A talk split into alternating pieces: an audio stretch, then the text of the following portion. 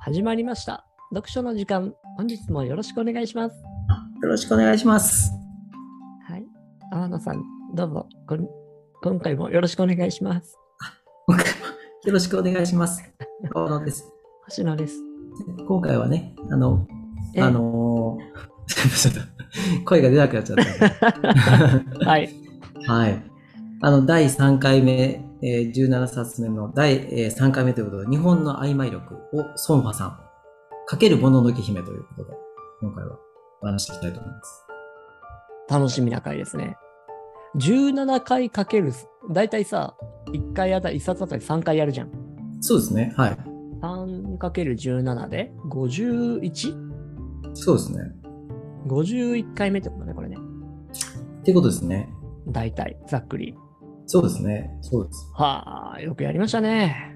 そうですね。やっぱ1年超えてますよね、そう考えるとね。ううんそうか、1年55週だから4週ぐらいちょっと俺がサボってるんだな、多分な。ですから、あれ、そ うか。まあまあまあ、はいますいません。ふと、ふと思い、思い入れてありました が。あ。まあ、はそれはそれで、はいはいはいい。。はい。アップをね、はいアップをするのを遅らせてしまっておりましああ、いすえいいえませんが。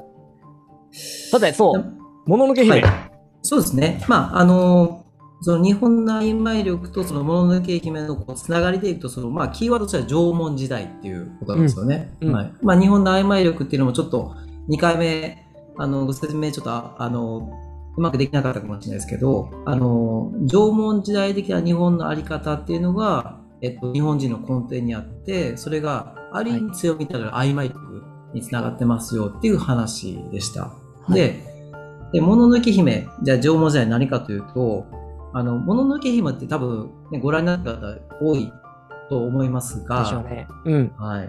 時代としては室町時代なんですよ。あそこで描かれてる時代は。うん。なんですけど、えっと、あれは室町時代というのは、その縄文時代的な、えっと、価値観と、それ以降のあの価値観、近世の、そこがこう、ぶつかった時代っていうふうに宮崎駿さんはお考えなんですよね。はいはいはいはい。で、あの、アシタカってわかります男の子。わかります。主人公我が名は明し日てたでしょうかね。はい。あ、そうそうそう、アシタカ彦ね。うん。で、アシタカがいた村っていうのは、東北の、えっと、縄文時代的な文化、生き方を残している村なんですよ。うん。で、彼が、えっと、彼がまさに日本人、日本的な象徴なんですよね。うん。うん。で、烏帽子御前っていう、わかりますかねわかりますあの、女棟梁ですよね。はいあの、鉄砲バンバン撃つ。 うん。はいはあの、タタラバっていうその製鉄所をの棟梁ですよね。はい。彼女が近世的な、あの新しい時代の人象徴ですよね。なるほど、なるほど。はい。で、一方で、サンっていう、あの、女の女性ですよね。うんあの、えー、犬、イノシ、イノシじゃないや、えっと、犬神に育てられた女の子ですよね。彼女がモロですねうん、モロ、そうそう、モロに育てられた。彼女が、その、よりこう、自然の象徴ですよね。うんでその間にいるアシタカの目線で見たのが、もののけ姫っていうはい。話なんですけど、そこの縄文時代的な価値観を持って生きてきたアシタカが今後どうするんだ、うんその近世と昔の間に入ってどうするんだっていうのがもののけ姫らしいんですよね。はい。はい。というこのつながりでまさしくそのつながりでちょっとこう興味を持って今回ちょっとご紹介させていただいたことありがにしてとうおごりざいますますはい。はまさいしくもうすいません楽しみでなかな楽しみで打ち震えております。 まあでも、でもそんなない、そんなに、あの、もののけ姫の話をするだけ回ではないので、まあちょっと、違うんですか今みたいな話を。いやい やいや。いや、もう、もののけ姫に関してはもしかしたら星野さんの方がね、詳しいかもしれないですけど。いやいやいやはいいやでもね、もののけ姫見たときに、俺もすごいこう、ショックで、うん。これはすげえなと。ほう。で、特にね、締め方がすごいんですよ、もののけ姫は。ああ、最後ね。はいはい。最後、もう覚えてますセリフ。覚え、えっとね、明覚え日てはないがけどさんに対しはいてどう言うかっていう。また会いに行くみたいな感じじゃないですか違いましたっけそうそうそうそうそう。そこで、会いに来るよ、また会いに来るよと、うんうんヤうんックルに乗ってって言うんですよ。うんうんうんここにね、俺は相当なこの答えを見た感じがして、うん。ほうほうほう。どうぞどうぞ、星野異先生。文どうぞ。化でしょさっきはいア野さんも言ったようにさ、山が暮らす山の中の世界とさ、うん猫たちが暮らす、この近代化された切り開かれた社会っていうのは。で、切り開かれた社会は、その山の木々を切って、うん火を残して、鉄道を作って文明をこう発達させていくわけじゃないですか。うんうんなので、相入れなすぎるんですよね。うんお互い侵食し合う。そうですね。う。うんん。で、山は結局山に残ることにしたじゃないですか。そうですね。で、アシタカは、とはいえ、どっちつかずの立ち位置をとって、ああ、そうそうそうそうそう。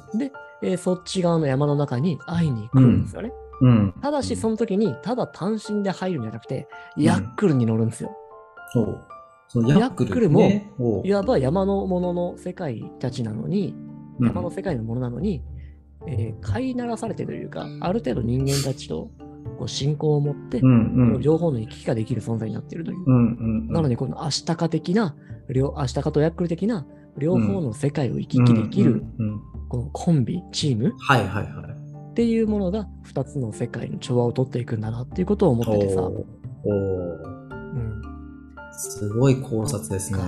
一緒に住むことはできなくても会いに来ることができるんだっていうう、ん。うんこのあたりにねこの今の時代への回を見た感じがしたんですよね。すごいもう、星野さんが全部食べてくれまし たね。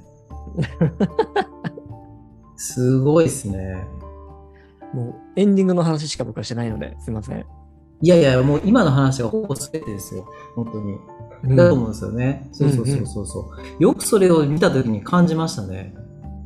そうなんですよ。ちょうどね課題を持っていた時代だったんですよ。そういう、ああ、やっぱりね、そういう視点があったんだ。なるほどうね。ん、はいはいはいはもうその頃小論文書くの好きだったからさ。い。 いつの時代ですか、それ。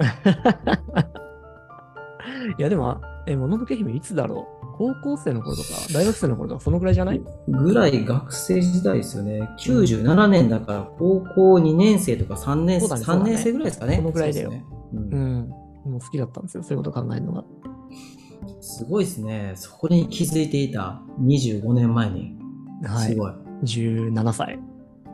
すげえ。それはすごいでや本当にす。ねあの頃からちゃんと本書いとけばよかったと思って。すごいいや、ほんとすごい。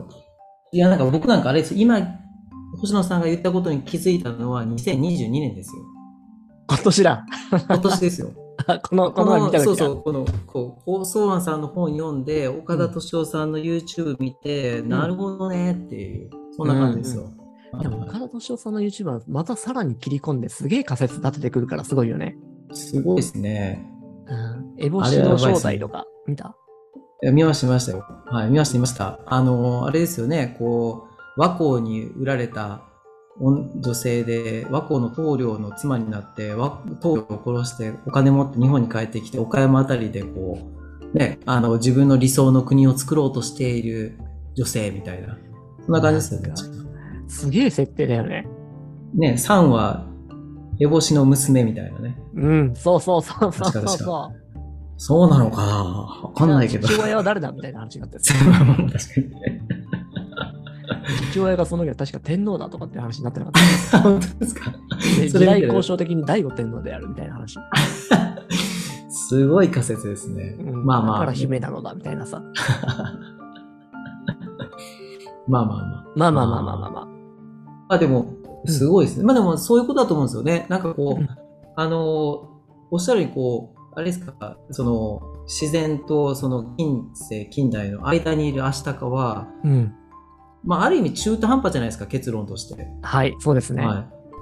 まあ、かいろんな人言ってますけど、別にサンと一緒に山で住めばいいんじゃねえとか、うん。あるじゃないですか、好きだったら。はい。でもそうじゃなくて、タタラ場に行って、そこで暮らしながらね、会いに行くっていう、うんなんとも、なんか、分かりづらいというか、すっきりしないよね。すっきりしない感じですよね。うんお前、それでええんかみたいな。でもそれは日本人らしい、そのディズニーとの違いですよね、やっぱり。らしい。本当らしいよ。別に姫様をね、遠から救い出して自分の城に持ち帰るとかしないからね。うん。そうそうそう。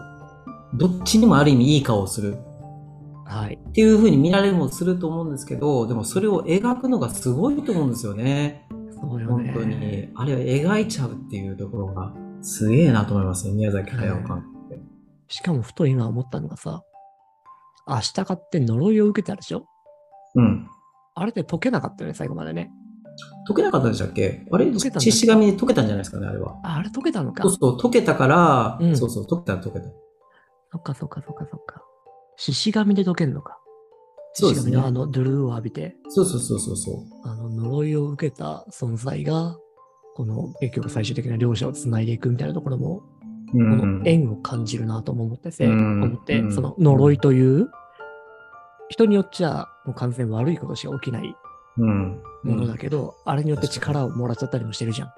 あ、まあそうですね。そうですうんね、確かに。あの扉をバコーンって止められまたあり片手でね、ね、やったりとかね。ううんで、そう、なんか言ったら、だから自然界から受けた、こう、超自然的なパワー、ん。ちょっと人間的なパワーなのかな、うん。うん。によって、こう、繋いでいけるっていう、そういう確かに縁を与えられたとも見えてさ、うん。うん。確かに。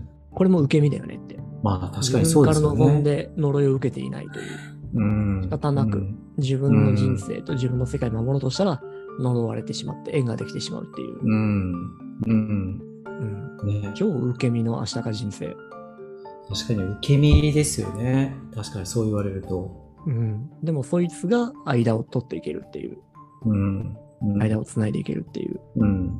うん、受け身イコールつなぎ力、うん。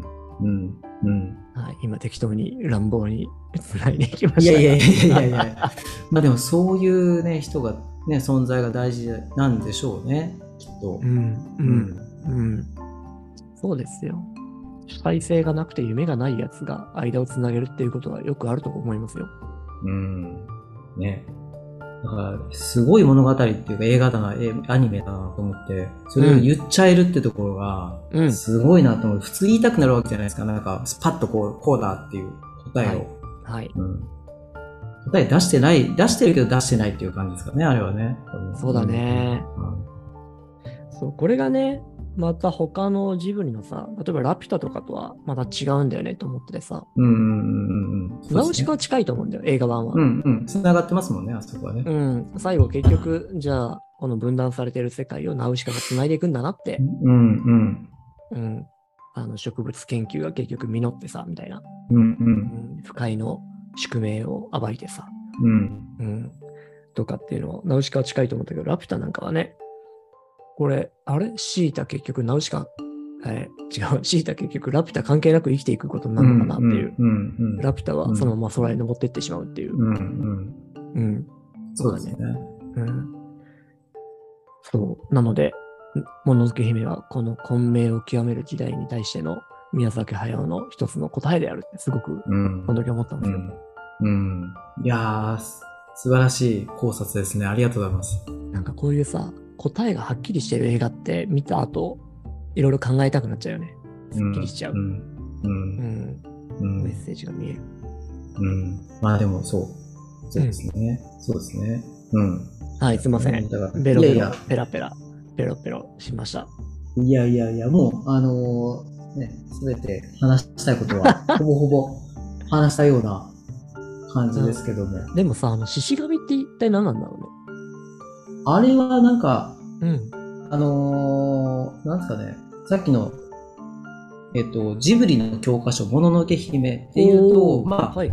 まあ、いろんなこう言及はさ、人によって言及違うんですけど、うんあの、商用樹林文化の象徴っていうふうに。だから宮崎駿さん自身は、あの、ある本のすごい影響を受けてるらしいんですよ。はい。栽培植物と農耕の起源っていうあの京都大学の中尾佐助さんっていう人が書いたうん。 1966年の古い本にすごく影響を受けてるらしいんですようんうんうん。だから照葉樹林っていうのはこうまあ豊かな森があって土壌があって生命をこういろんなこう多種多様な生命を育むとうんで、それがヒマラヤとか中国とか台湾とかそうですよ沖縄奄美九州とかもらしいんですけどうん。なんかそこに共通の文化がある。おそらくそこが、えっ、と、なんか生命の、生命っていうか生きるなんか起源みたいな風になんか思ってらっしゃるんでしょうね。そこが一番大事だっていう風に、そこにこう影響を受けて、もののけ姫とか、ナウシカとかが作られているらしいんですよ。ここの本もね、ちょっと今取り寄せて読もうかなと思ってるんですけど、その栽培植物のこの起源っていうの。えーそれ気になるね。うん。なるほど。まあでも商用樹う林ん。の象徴っていう意見もありますけど、でもまあ完全なこう、宮崎駿さんの想像うん。の、うんまあ、イマジネーションの産物っていうふうに書いてる人もいますし、まあわかんないですね。うんこれはね。なんか二面性がね、獅子神はすごいね、感じるあ、そうです存在ね。だったもんね。生と死と。はい。うん。だし、最後はデーダラぼっちだし。うん。うん。うん。なるほど。そうそう。なんかちょっと、ね、ジブリとか多分語り出すとね、それぞれのなんかあって、 尽きなさそうな感じは。ありましたね。はい。うん。なるほどまあでもなんか、はい。まあなんかこの大園さんの方もそうですけど、この、まあ、えっ、と、ジブリ、その、もののけ姫なんかが、こう、まあ、売れたっていうのはもちろんその商業的な意味もある、ね、取り組みもあったとは思うらしいんですけど、うんまあでもなんかこう、印象に残るのって、人日本人の中になんかその、縄文時代的なものと自然とのつながりみたいなのが、なんかあるんだろうなって気がするんですよね。うんうんうんうん。なんかあるからこう、刺さるんでしょうし、うん。はい。まあ、千と千尋の神隠しもそうだと思うんですけど、何かこう、自分、人と神様とか、なんかこう、なんかや、やお、よよろずの神す様とか、はいはいはい。なんかこう、そういう精神性が多分なんかあるんだろうなっていう気はするんですよね。うんそれをなんか覚えておいた方が、うん、いいんじゃないか、っていう気はしてますね。日本人として。日本人として。うん。だからそれがまあ、曖昧力とかね、こう、さっきの融合とか、うん。そういいところにもつながっていくんじゃなかろうかなっていう気はしてます。はい。なるほど。はい。いやー、でもそうか、曖昧力ね。改曖めて昧。力。うん。青野さん、曖昧力好きっすかいや、僕、曖昧力、ぶっちゃけ苦手です。嘘。言う言っときながらね、苦手、苦手なんですよ。 そうなんだ。超苦手ですよ。ええそうー。昔っから苦手昔から苦手なんですよ。だからね、僕、これ、本当ウィークポイントだと思ってます。自分の、本当に圧倒的な。うーん。はいだから若い時はいいと思うんですよ。僕、うんうん10代、20代とかは、こう、白黒つけて、うんやるかやらないかだ、みたいな。あーはい。成果が出す、出さないみたいな話でいいと思うんですけど、うーんね、40代、50代、60代って生きていく中で多分ちょっとそれだけだとね、うん。うん。よろしくないんだろうなっていう感じはすごく受けてますね。は楽しみですね。ここから、い。うん。はい、いかに曖昧力を身につけていけるのか。いや、これもしさ、できるようになって、そこにある程度のこう段階を作れたら、日本初曖昧力セミナーが開け ますよ。曖昧力を、曖昧力検定が作れますよ。なるほど、曖昧力あなたはこうですとか、 僕でも変われたっつって。段階をね、物事によって対応力、対応を変えていくんですよね。まずはこの教材を読んでくださいっつって。日本の曖昧力から。はいもののけ姫を見てくださいっつって。まあまあまあ、そうですね。うんまあ、星野さんとかね、曖昧力強そうですけど、そうですね。曖昧力の塊ですね。素晴 らしい。うん素晴物らしい事を白黒はっきりつけない。やれと言われたことをやらないっていう。いや、それはすごいですね。見習っていきたいという。ははいい。 いいのか悪いのかですが。はい。はいどう。もありがとうございました。いえいえ7冊目ですね。はい。ありがとはい。じゃあ今回もありがとうございました。うございました。ではまた次回よろしくお願いします。またお会いしましょう。